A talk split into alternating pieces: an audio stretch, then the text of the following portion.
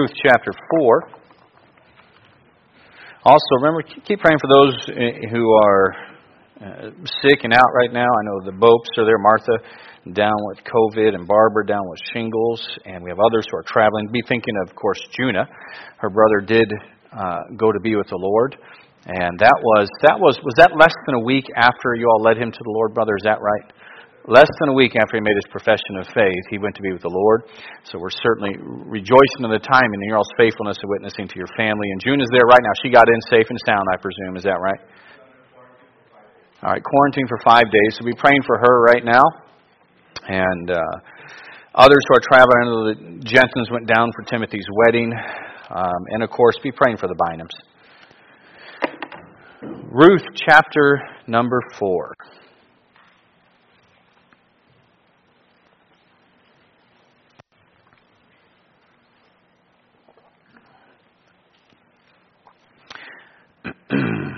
And we are thankful for our visitors too. We appreciate you coming. I'm glad that you're here. We do hope our service is a help to you. And another one from the radio. I've been thinking about the radio. We got another offer. I don't think I'm going to pursue this one, but we're somewhere between two to three million total in the listening audience of of the stations that we currently have right now. It really is something else. And the new one was another area of about a million people. Um, anyhow, Ruth chapter four. Then went Boaz up to the gate and sat him down there, and behold, the kinsman, the kinsman of whom Boaz spake, came by. Uh, let me start this again. Then went Boaz up to the gate and sat down there. And behold, the kinsman of whom Boaz spake came by, unto whom he said, Ho, such a one, turn aside, sit down here. And he turned aside and sat down. And he took ten men of, ten men of the elders of the city and said, Sit ye down here. And they sat down. And he said unto the kinsman, Naomi, that is come again out of the country of Moab selleth a parcel of land which our brother Elimelech's, uh, which was our brother Elimelech's. And I thought to advertise thee, saying, Buy it before the inhabitants and before the elders of my people. If thou wilt redeem it, redeem it. But if thou wilt not redeem it, then tell me that I may know. For there is none to redeem it beside thee, and I am after thee. And he said, I will redeem it. That's not what Boaz wanted to hear. Then said Boaz, What day thou buyest the field of the hand of Naomi, thou must buy it also of Ruth the Moabitess, the wife of the dead, to raise up the name of the dead upon his inheritance. And the kinsman said, I cannot redeem it for myself, lest I mar my own inheritance. Redeem thou my right to thyself, for I cannot redeem it. Now, this was the manner in former time in Israel concerning redeeming and concerning uh, changing, for to confirm all things. A man plucked off his shoe and gave it to his neighbor, and this was a testimony in Israel. Therefore the kinsman said unto Boaz, Buy it for thee.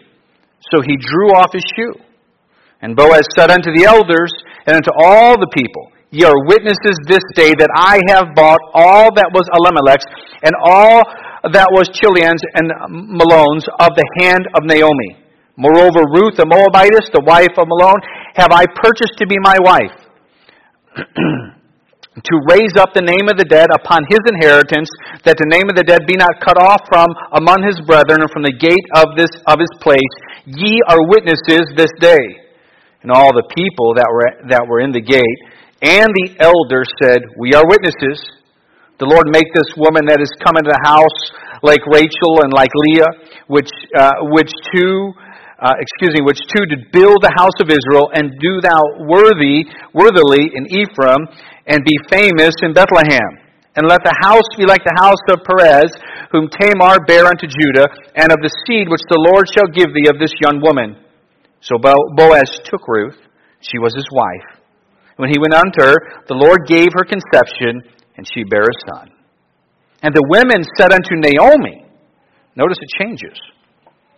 Blessed be the Lord, which hath not left thee this day without a kinsman, that his name may be famous in Israel. And he shall be unto thee a restorer of thy life, and a nourisher of thine old age. For thy daughter in law, which loveth thee, which is better to thee than seven sons, hath borne him. And Naomi took the child, and laid it in her bosom, and became nurse unto it.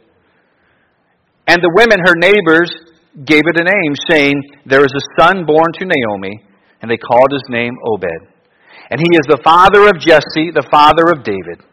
Now these are the generations of Perez. Of Perez begot uh, Perez, and Perez begot uh, Hezron, and Hezron begot Ram, and Ram begot Aminadab, and Aminadab begot Nahshon, and Nahshon begot Salom, and Salom begot Boaz, and Boaz begot Obed, and Obed begot Jesse, and Jesse begot David. Let's go ahead and pray. Father in heaven, Lord, we love you. Lord, we thank you for your word, and Lord, we ask your blessing now upon this time. Lord, I pray that you'd be glorified and honored. Lord, please control what I say and how I say it. Help me to stay true to your word. Lord, give us understanding today and may it help us. May it draw us closer to you. Lord, meet the needs that are here. And Lord, if there's anyone here who has never truly been converted, repented, and placed their faith in Christ, Lord, I pray for that even this morning that you would work. Lord, please work. I pray and ask all this in Christ's name, Lord. Amen. Again, this has been just an incredible book. Um, I'm even sad we're coming to the last sermon. I almost thought about trying to divide this up in a couple more, more sermons just to make it last. I've enjoyed this amazing love story. Again, the only book in the Bible named after a woman. The entire book of the focus, basically, the entire book is the focus of two widows. We start off by meeting Naomi, whose life in the, in the second sermon I preached in here we saw does not go as planned.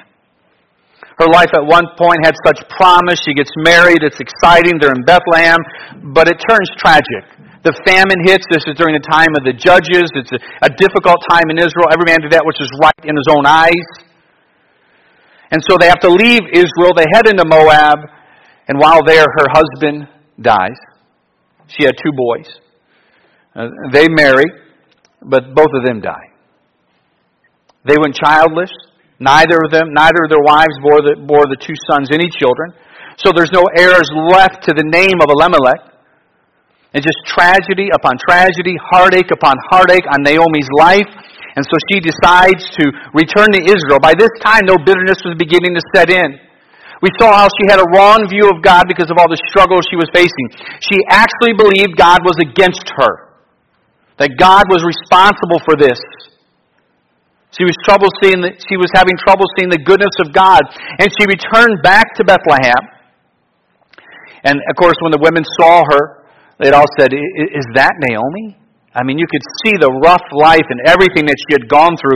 And of course, Ruth had made the decision, I can't forget that, her daughter in law. She had two daughters in law, and the one made the decision to, to return and just stay in Moab. And Ruth said, No, no, I am going with you. Your people shall be my people, thy God shall be my God. I'm not leaving you. Think, Ruth left her family, her mom and dad, the life she knew, the land she knew. It was an incredible decision she made. No doubt, hearing of the story of Jehovah God, knowing this was truth, this is what I want. And so she leaves and she travels with Naomi. Again, when the women see her, they, they, they question, is this actually Naomi? She says, don't even call me that. That means pleasant. Call me Mara bitter. And then Ruth gets to work right away. Ruth heads out into the field and she just happens to hit the field of a man named Boaz. She has no idea who this man is. She just gets into town. It was all of God. And, and, and again, we see God's providence at work in this story. An incredible story of redemption it's even amazing as we did get into chapter 2 and how they meet and how God organizes the providential meeting of, of Ruth and Boaz. It's all of the Lord. I mean, just like Adam and Eve. When Adam woke up from his deep sleep when God created Eve, he just didn't have Eve sitting there. No, she, she, wasn't, she wasn't present yet.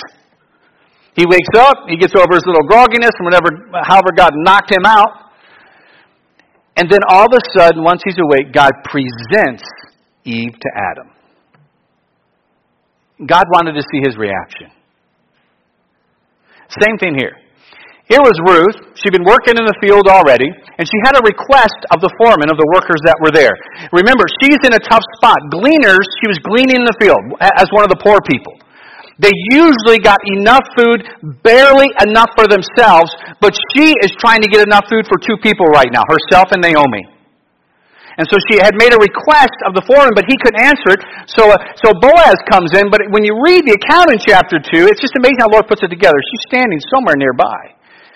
And Boaz catches her eye. I have no doubt their eyes locked.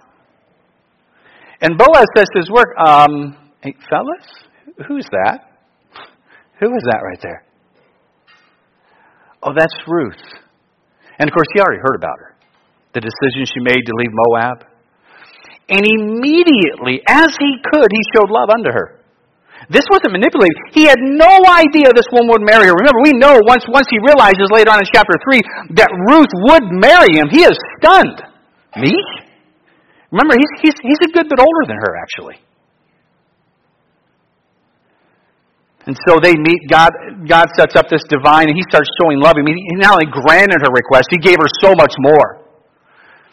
And, and Ruth noticed this, this guy's really taking notice of me. Has her in for lunch at his table gives her so much food at that table. And he instructs his workers. She's now allowed to go among the ladies when she's gleaning, right up where they're doing the bundles. And he instructs them, when you see her, you make sure to drop some stalks. You drop some handfuls of purpose. I mean, you look right at her and drop it so she can get it because that was the rules. What dropped, they could take. What they dropped, the workers were not allowed again to go get and put it back into the bundle. That wasn't how it. What dropped, the Lord organized. That was for the poor. So he, he instructs him, you make sure to drop plenty. So anyhow, she returns home as we get there. It's just so exciting. Naomi has Ruth coming home and she realizes all that she has. She just doesn't have enough for one day's food, which that's all she should have came home with. She has enough for more than a month. And Naomi, right, and says, uh, who took notice of you? Who took knowledge of you? What happened? Where were you? And here's this, this woman who had that bitterness. She never told Ruth to go glean in the field. Ruth did it on her own. She says, Well, the man's name is Boaz. And the bitterness drops off of her just like that. It's gone. Why? She remembered the goodness of God. She knew immediately, she could see it clearly she didn't turn from it. She didn't want to sulk in her bitterness. She didn't want to stay in that condition. As soon as she saw the goodness of God, she realized, Boaz. You happen to go in the field of Boaz? He's a kinsman. He can redeem us. He's in a position to marry you. She saw God's hand in it all. And because the bitterness she let drop off, she got to work. She said, This is what we're going to do. That brings us into chapter 3. She says, They're going to be at the threshing floor. They, they, they're bringing all the crops in. They're going to be at the threshing floor. The workers are going to be there all night. You're going to go to the threshing floor. And you're going to let your intentions be made known unto Boaz. I think it's very likely that Naomi knew that Boaz might be clueless that this young woman uh, would be interested in marriage. So basically, she sends Ruth to go and propose to Boaz. So she goes, she follows Ruth's instructions about how to go about this, to do this right. Boaz is asleep by the threshing floor. She goes in, she uncovers his feet on purpose because that's going to wake him up. And she sleeps down there by the end of his feet. And sure enough, probably, as we know, it tells us, basically about midnight, he gets cold, he wakes up and he freaks out a little bit. There's a woman sleeping at the end of his feet. And then he realizes it's Ruth. And she uses a common custom of the day to throw his robe, his garment over her. It was an act of a proposal of marriage. It was an act of engagement. And he says, Oh, I want to, but I can't yet. There's a nearer kinsman. It's his right. And I love the integrity of Boaz. There's no doubt by actions, not by words, and that's how love is always shown, by actions. He loves this woman. And he says, No, I have to, I have to do this right. I have to maintain my integrity. I'm not going I'm not going to manipulate this. There's a nearer kinsman. And he tells her, if, if he wants to redeem you, then let him. That's still a good action. It's his right. He knows? God's in control. God has that guy there for a reason. I'm not going to try and go against what God set in order. Do you know what guides him throughout? I'll probably get this a bit later in the message. But his integrity guides him throughout, just like what Proverb tells us. What, a, what makes, what, what he uses to make decisions in life isn't his emotions. It isn't his own selfishness. It's integrity. That's what guides him. And he says, listen, if, if, if he's going to redeem you, then you let him. If not, I will. I will marry you.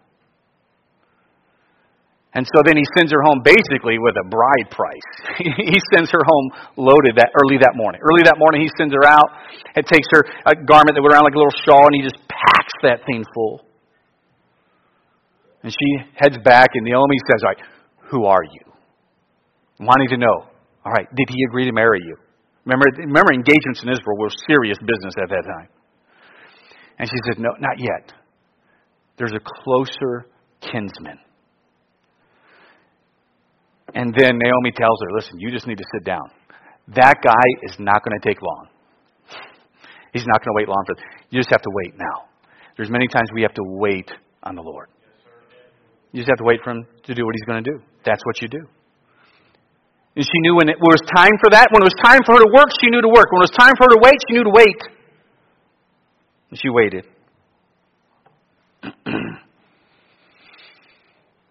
and we left off in chapter 3 with Ruth waiting. What's going to happen? That brings us to chapter 4 of this amazing book. So let's finish up. I'm going to break this down into three things the requirement, the redemption, and restored. First off, let's get into the first point, which is the main point the requirement or the meeting. This is the negotiation that takes place here in chapter 4. Uh, let's start off here with the first couple of verses. Then when Boaz went up, this covers 12 verses. I'm not going to read all 12 again right now. I'm going to read the first couple and we'll take it in sections here. It says, Then went Boaz up to the gate and sat down there. And behold, the kinsman of whom Boaz spake came by, unto whom he said, Ho, such a one, turn aside, sit down here. And he turned aside and sat down. And he took ten men of the elders of the city and said, Sit ye down here. And they sat down. And he said unto the kinsman, Naomi, that is come again out of the country of Moab, selleth a parcel of land, which was our brother Elimelech's. And I thought to advertise thee, saying, Buy it before the inhabitants, before the elders of my people. If thou wilt redeem it, redeem it. But if thou wilt not redeem it, then tell me that I may know it, for there is none to redeem it beside thee, and I am after thee. And he said, This is this is the near kinsman, I will redeem it. Let's go over this section. So, we have this meeting taking place at the gate. This is the negotiation to settle um, the redemption of Elimelech and, and, and the widows that are involved. Boaz heads to the gate immediately for a couple of reasons. This is still that morning. This is still the same morning. He has just sent Ruth back to the house. He heads right to the gate. The gate is going to be the ver- is going to be the best place that he can locate this man, the closer kinsman. Everyone has to pass. This is Bethlehem. This is a small town. The gate was the area of commerce, uh, of socializing. In, in a small town like this, your, your streets would be very narrow, and, and the open court area would be at the gate. This is where legal matters would be handled. Uh, again, business would be done here. So he heads right there uh, to try and find the nearer kinsman. So this is going to knock out, this is going to accomplish several things for him. It's why he can do this speedily, he can act on it quickly, and, uh, um, and so we, anyhow, we see this taking place. So, as we come into this, we see God's providence once again at work. Basically, uh, based on the wording like the behold that's here, he gets there to the gate, he sits down, and immediately Guess who comes up? Here's the nearer kinsman. God's at work. God's providential hand is once again guiding. He sees him. He, I like how he addresses him. Oh, such a one. hey, Frank, come on over here for a second. We got something to discuss.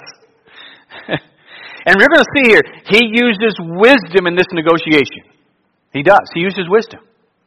He's truthful, he uses integrity, and he uses wisdom.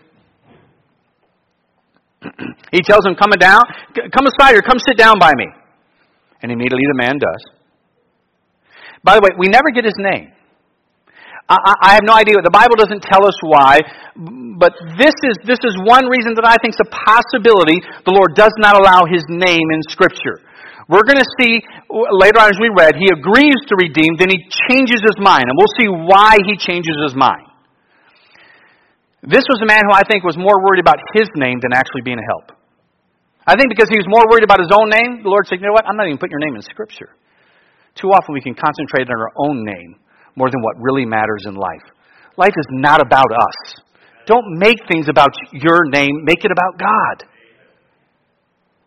And so, we don't have his name. I don't know if that's why the Bible doesn't tell us, but eh, when we get to the reason why he changes his mind, I, I, I think that leads to at least a possibility. Boaz then gets ten elders of the, uh, uh, uh, uh, of the city of Bethlehem and tells them to sit down. Now, notice, they all sit down pretty quick. Boaz is clearly a man of influence in this town. They don't hesitate. He gets them and they sit down. Now, let's understand the legal process of what's taking place here and why he got ten elders. Um, this is more of a, because of what's being dealt with with redemption, again, we can go back to the book of Deuteronomy and Leviticus for this. Um, this, is, this is more administrative what he is doing. This is not a judicial act, actually. This is not a civil case. This is not a criminal case. Um, the elders are not going to be adjudicating this. They're there for one purpose and one purpose only to witness it. They don't decide anything here. They just serve as witnesses. When it came to family law, basically, family settled it. But there is legalities in, involved because it does deal with redemption. So you need the witnesses to take place in case a dispute does come up where they can say, no, we were there, we know it took place, and this man or this man, they have the right to it. In case a civil case comes up, you need these witnesses. And he gets plenty of them. Um, so Boaz does the right thing. He approaches the kinsmen first. Once he sits down, he gets the elders. He, he, know, he needs them as witnesses. And then the, once everybody is in place, the negotiations begin. And he uses skill. First, he brings up just the land. he says, Naomi, that has come out of the country of Moab, selleth a parcel of land which was our brother Elimelech's. And I thought to advertise these, saying, Buy it before the inhabitants and before the elders of my people. He knows this is about redemption. The guy knows he's a kinsman of Naomi. He knows what Boaz is asking. He understands what's at stake here. He says, But if thou wilt not redeem it, then tell me that I may know. For there is none to redeem it beside thee, and I am after thee. And here's his response. And he said, I will redeem it. So Boaz presents first just the land uh, that belonged to Elimelech, and the man can see this as an opportunity. He's going to get an asset right now. He's, he's going to get some land. He's going to get a nice field out of this at the very least. And, and, and not only does not only does he able to get this land, but at the same time, he's going to look like a pretty good guy and fulfilling the responsibility of being a kinsman redeemer. So it's almost a double win situation for him. He's going to have an asset that's going to be his. All right, and he looks like a good guy. So he says, I'll do it. I, am going to go ahead. I, I'm going to go ahead and redeem it. And really, this isn't what anyone wants to hear. When you read this in the book of Ruth, if, if you're reading the book of Ruth just in one setting, you get to that part, you're just like, that's not what I wanted to hear. That's not what I wanted to hear. It's not what Boaz wanted to hear. But Boaz knew the likelihood of that. He's prepared for it. All right? He knew the likelihood of that. But I want to ask this question before we go. I want to try and make a point right here. Why are we disappointed when we hear the near kinsman say, I will redeem it? Think about it for a second. There's a lot that goes with that. I mean, if, if he would do it, it's a good thing. We're, we're, we're, it's not like we're disappointed at something that's a bad thing. It's, it's his responsibility. And yet, when, you, when, you, when we're reading this story, we come across all this taking place, and we hear this man who's a near kinsman say, I will redeem it. We're like, no, don't. Why? Because it would be hollow. Because romance would capitulate to law. Love would be giving way to law. None of us want that. We want the love that's behind the story. God is what? Love. The fact that that bothers us, that He's willing to do that, it in itself speaks of a creator. The fact that that would bother us. Because we want the love behind not just the law, not just the regulation. We want the romance that's there.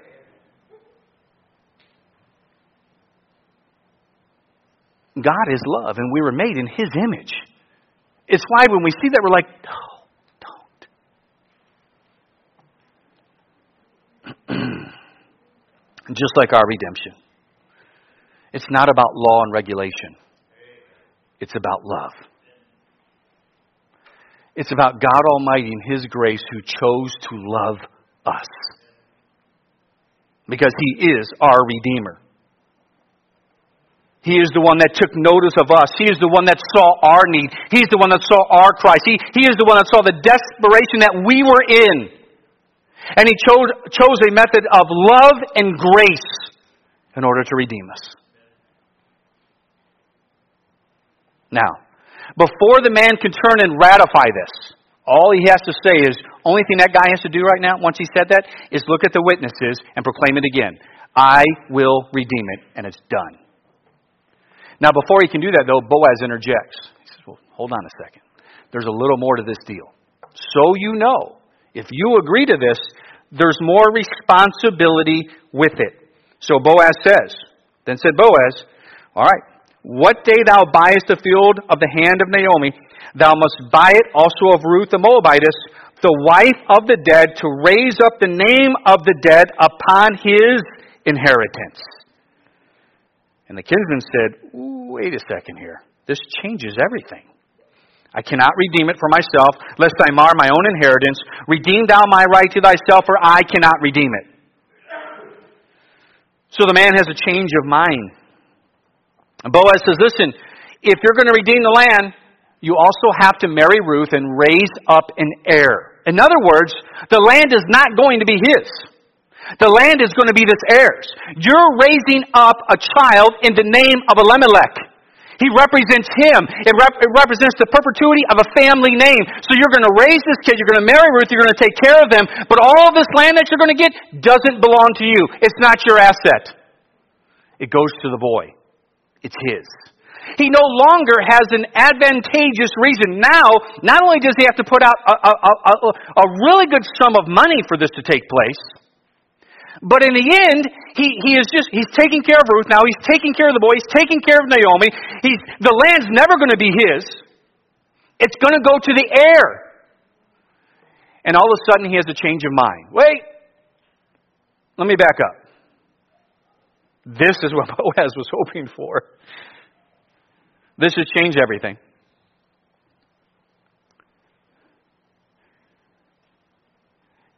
He liked it when he looked like the good guy, but all of a sudden, when responsibility hit that was not advantageous, he backs out. Says, I can't do it. I can't do it. Then he says, Boaz, you redeem it. You get my right. you think he's a little excited when he said that? Boaz can now redeem Ruth. He can marry her. And so they go through a common custom, the removal of the shoe. Verse 7 and 8. Now, this was the manner in former time in Israel concerning redeeming and concerning changing. For to confirm all things, a man plucked off his shoe and gave it to his neighbor, and this was a testimony in Israel. Therefore, the kinsman said unto Boaz, Buy it for thee. So he drew off his shoe. So he takes off his shoe. It's symbolic. It's a symbolic meaning at this time. They're moving the shoe. I am giving up my right. This is what this should have been my place, my steps. But I'm giving this to you. You now have it. And all the witnesses, we, we do the same thing. We use symbolic gestures. Don't think that's odd. We do it all the time. When you got married, you used a wedding ring. It was symbolic. That you took this ring and put it on there of an unending love. We do it with baptism. Baptism is symbolic. Water, that water doesn't wash away any sin whatsoever. It is picturing your faith. A death, burial, and a resurrection. And then once Boaz hears this, we have the last words of Boaz. He finalizes the deal. Boaz said in verse 9 unto the elders and unto all the people, Ye are witnesses this day that I have bought all that was Elimelech's and all that was Chilion's and uh, Mahon, I can't say it, Mahlon's and of the hand, of the hand of Naomi. Moreover, Ruth the Moabitess, the wife of Mahlon, have I purchased to be my wife to raise up the name of the dead upon his inheritance, that the name of the dead be not cut off from among his brethren. Uh, and from the gate of this place, ye are witnesses this day. He finalizes it. By this time, you look at the reading here, I want you to notice something here. Boaz said unto the elders and unto who? The people. A crowd has gathered. It's no longer just the 12 that are sitting there. A crowd has come around witnessing the events. He says to everybody, the elders that are there, the people that have gathered, you are witnesses. Boaz announces, I will redeem it. I'll do this. I, am going to I'm going to pay for the land. I'm going to marry Ruth. I'm going to raise up an heir in Elimelech's name, that his name be not cut off. So Boaz buys everything that belonged to Elimelech and his sons and then the witnesses' response. I love their response. Here's what the people say. and all, verse 11, excuse me. And all the people that were in the gate and the elders said, We are witnesses. Now, at that point, the legal matter is done. It's over with. It's redeemed. The Lord, now look, look what they say. Isn't this incredible? The Lord make this woman, speaking of Ruth, that is come into thine house like Rachel, like Leah, which two did build the house of Israel. And do thou worthily in, uh, uh, uh, in Ephratah, and be famous in Bethlehem. And let thy house be like the house of Perez, whom Tamar bare unto Judah, of the seed which the Lord shall give thee of this young woman. The witnesses, they say, yeah, the, the people there say, yes, we are witnesses. It's done. And then they give this blessing in the form of a prayer, welcoming Ruth. They compare her to Rachel and Leah, basically, not basically, the mothers of the nation of Israel. Incredible. Here's Ruth the Moabitess. You can see how she's being welcomed in. Ruth is now a full member of the community. And then the interestingly also, they prayed for Boaz's house to be like that of Perez, the son of, uh, the son of Judah. Uh, and, and, by, and that and, and uh, of Perez, that, that, that line, that tribe had some prominence at this point in time in Israel, obviously. But it is interesting, the comparisons. His mother, of course, was Tamar, was uh, of twins, and, and we know the story how she had tricked Judah, playing a prostitute.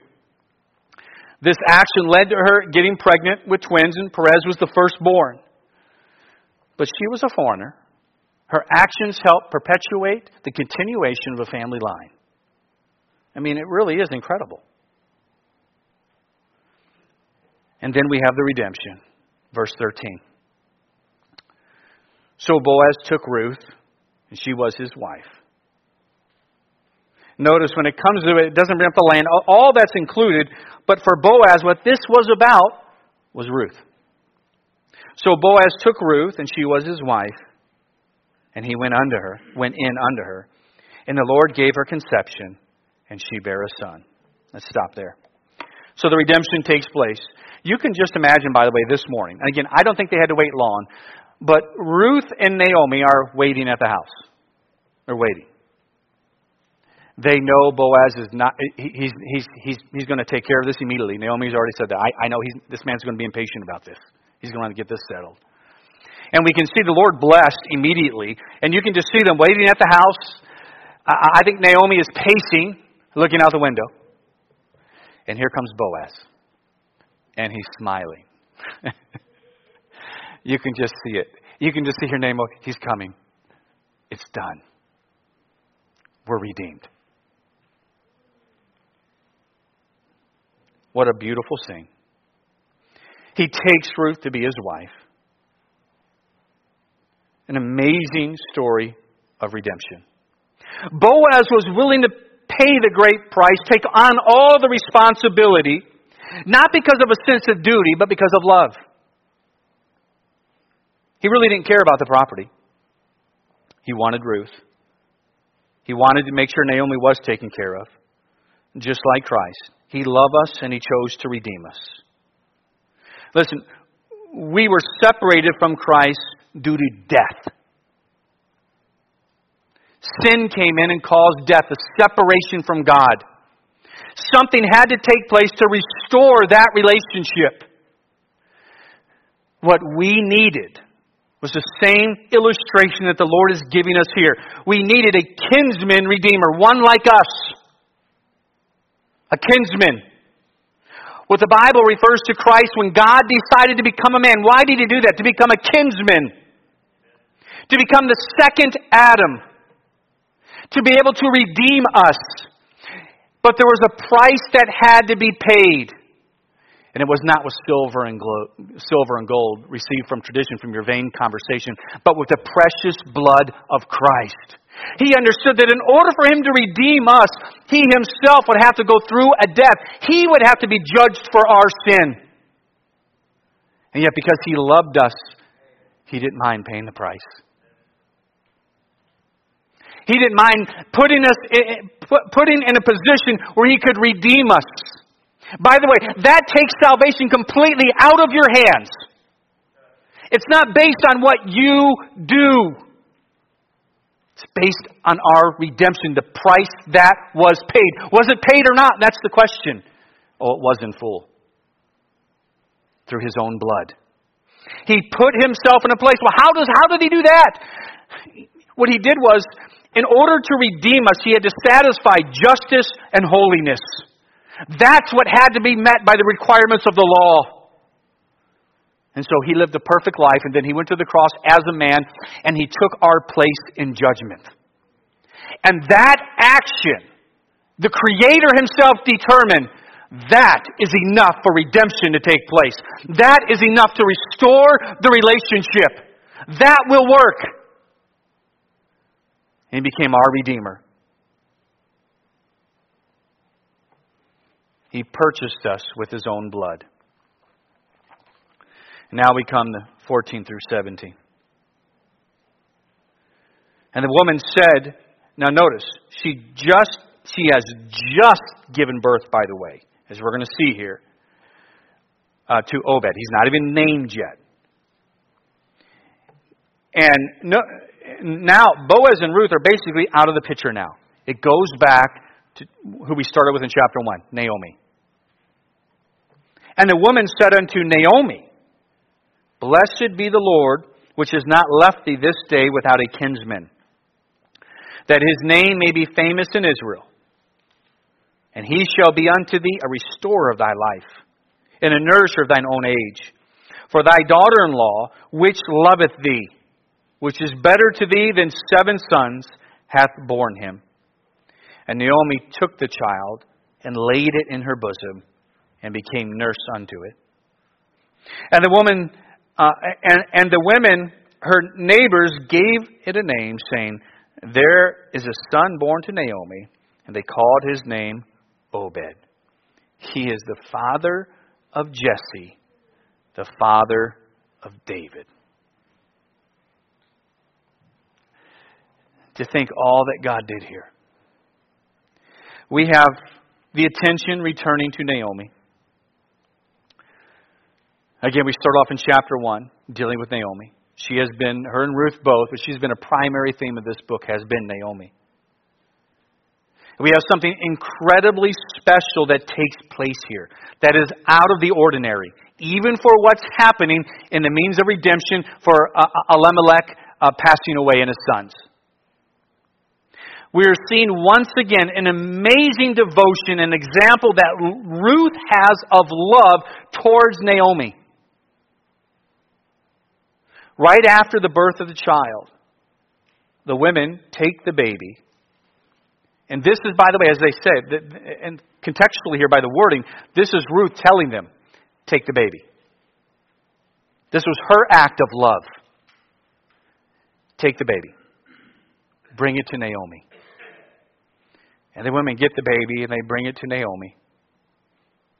The baby is presented to her as her son that Ruth gave. Incredible. Here is the son to replace the ones you lost. Here is the heir of all that your husband had. He's yours.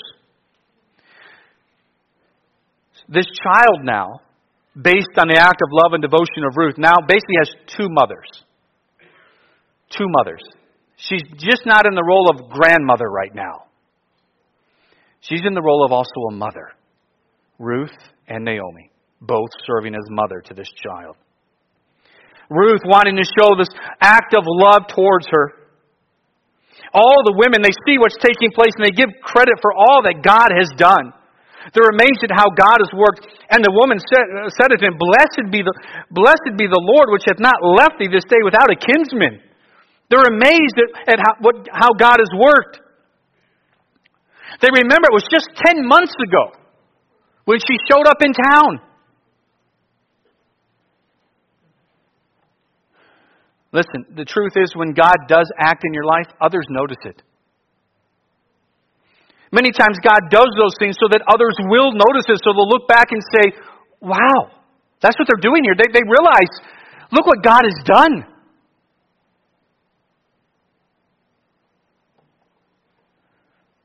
They knew what this child would do for Naomi. They said, This child will be a restorer of thy life.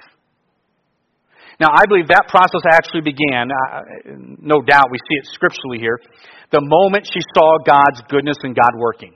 Boom. The moment she heard that Ruth had gleaned in the field of Boaz and he took notice of her. Life was beginning to be restored.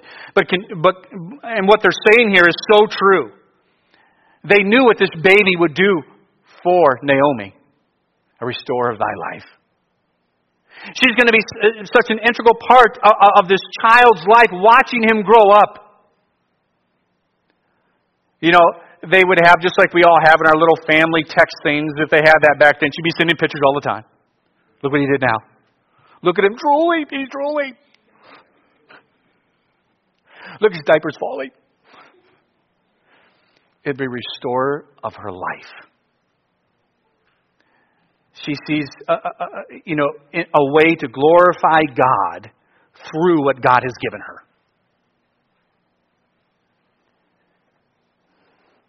It would give her purpose. She's going to have this child to love and to take care of, to watch grow up. The Lord can use it as a source of joy in her life. they also bring out an, another benefit for Naomi with the child. He will also be a nourisher for her in her old age. In other words, the same child that she's providing for now will one day take care of her when she needs it. And then we have the Bible giving us such a beautiful picture, a tender, amazing moment to see Naomi snuggling with the baby. I mean, think, think of all that's happened to her, all that she's come through in her life. And here she is holding this beautiful child. But God isn't done yet. I mean, think how amazing God is. He is going to use this child to have an influence, not only in the nation of Israel, but even for us. He's going to be in the lineage of the Messiah himself.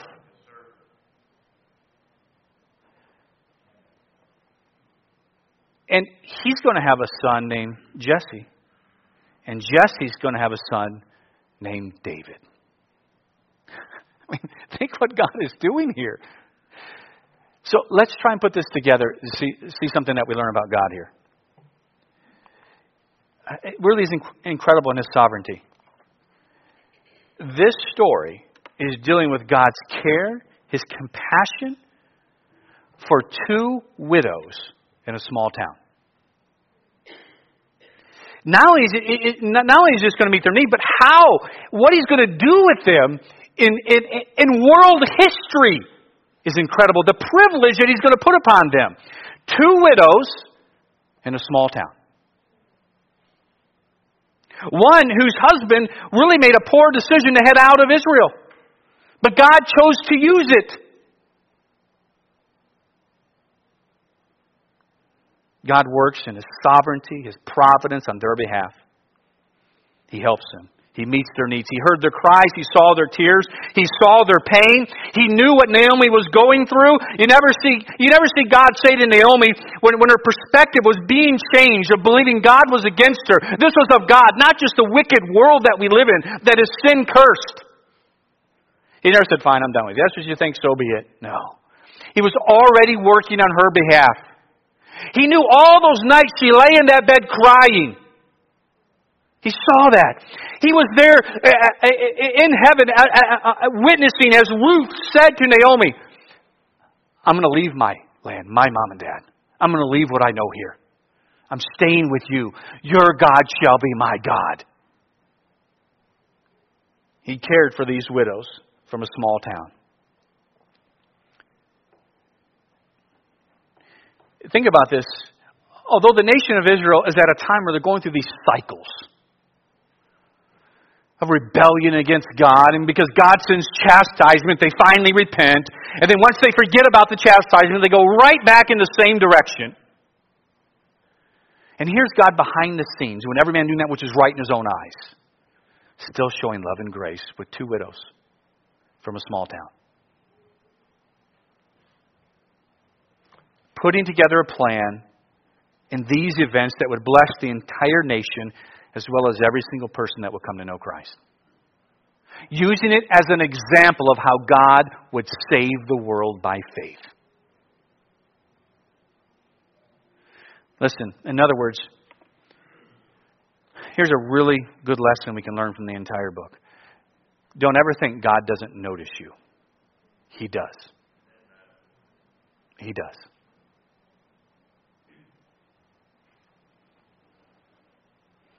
We have no idea how God, in His sovereignty and in His providence and in His grace, will work in your life. You have no understanding right now what He's even doing right now that you don't even know.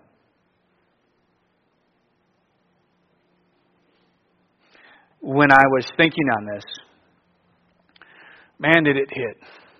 Um, it would have been on on Friday. And just thinking back and how I grew up. I think back before when I was really small in the home. Again, my dad, a rock and roll DJ in Cleveland, Ohio, wicked home. There is no church, we go to Catholic church a few times, uh, a, a few times a year, but just just nothing of God. Parents divorce. Mom without a without a high school diploma, moving in, in, into some apartments, working a couple of jobs initially. So we would come home from school. She usually was not home. We'd have keys around her neck, and so that we wouldn't lose them on a chain. And and and come home, and all my friends, none of them, none of them were. There, there's none of them that were godly in my life whatsoever at all. In other words, had you saw me back then, you never would have pictured this today. But God was already working. You know when he was working a lot? Would be those those summer nights of laying down on the grass. I believe that's when it all began.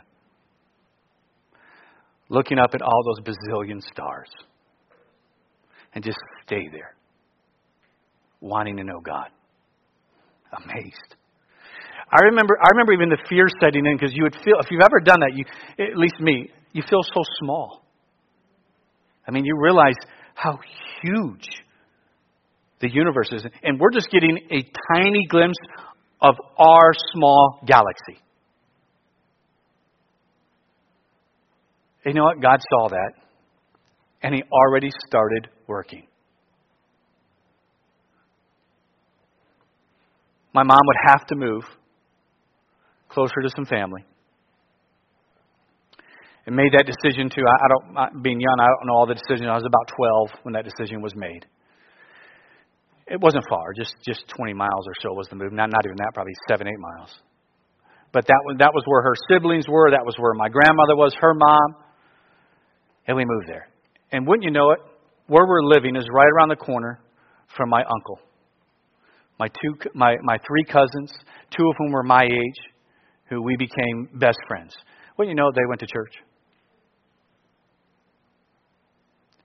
And I started going and hearing. I remember, I remember the first Sunday, seeing everybody with Bibles, thinking, wow, they bring Bibles to church here. And hearing Pastor John Norris preach. Little did I know it at the time. He was a brand new Tennessee Temple grad in his first pastorate, just married, and hearing the gospel. and wanting to go back after that. I wanted to go back. And and I remember, you know, as the months went by, God working on me greatly about this thing of salvation to the point on June 30th, 1982, I, I couldn't leave. The, the service had closed out. The invitation was, was over with. I did not go for it. I wanted to, holding on to that pew. And there's things that I didn't quite understand. I want to be honest. I want you to think about this. Know one of the things that was a hindrance a little bit? I'm not being mean to them. I love them to death. But I never saw where it made a difference in my cousin's life. I didn't. They went to church but they just went to church. And then I told my he was next to me that day. The service just ended. We said amen. We were just heading out of the pew, and I told my cousin Dave was next to me. I said, "I can't leave. I have to go talk to the pastor." And before he could leave the pulpit area, I went up there and asked him to talk with me. He sat me down in the front pew, and then he went through it. I remember when it clicked what it meant that Christ died for me, and the tears just started streaming. I got it. I understood. I, I, I've been taught all my life Christ died on the cross for our sins, but I never understood what that meant. His substitutionary death. I didn't understand that word right then. I did not. But that, that was the concept, though, that I got. What it meant when He died for me. He took my place. And once he saw the tears, he basically stopped. I think he said just a few more things I don't really remember. And he said, Would you like to put your faith in Christ? Yes, I would. Little did I know he was already working. Not just with that. That that that, that same boy that was there growing up in that house would be in New Guinea as a missionary. Would be back here at pastoring one of the greatest churches in this nation.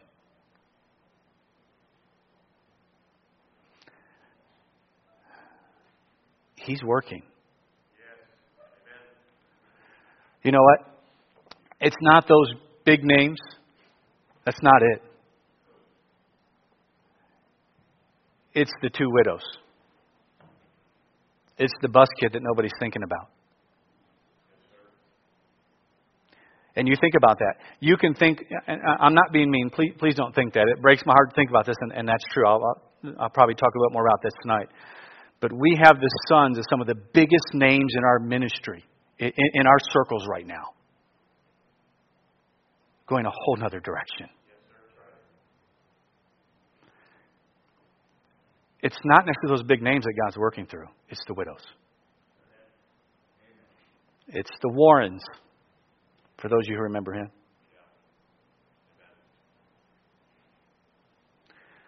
Don't think for a second that God doesn't notice you.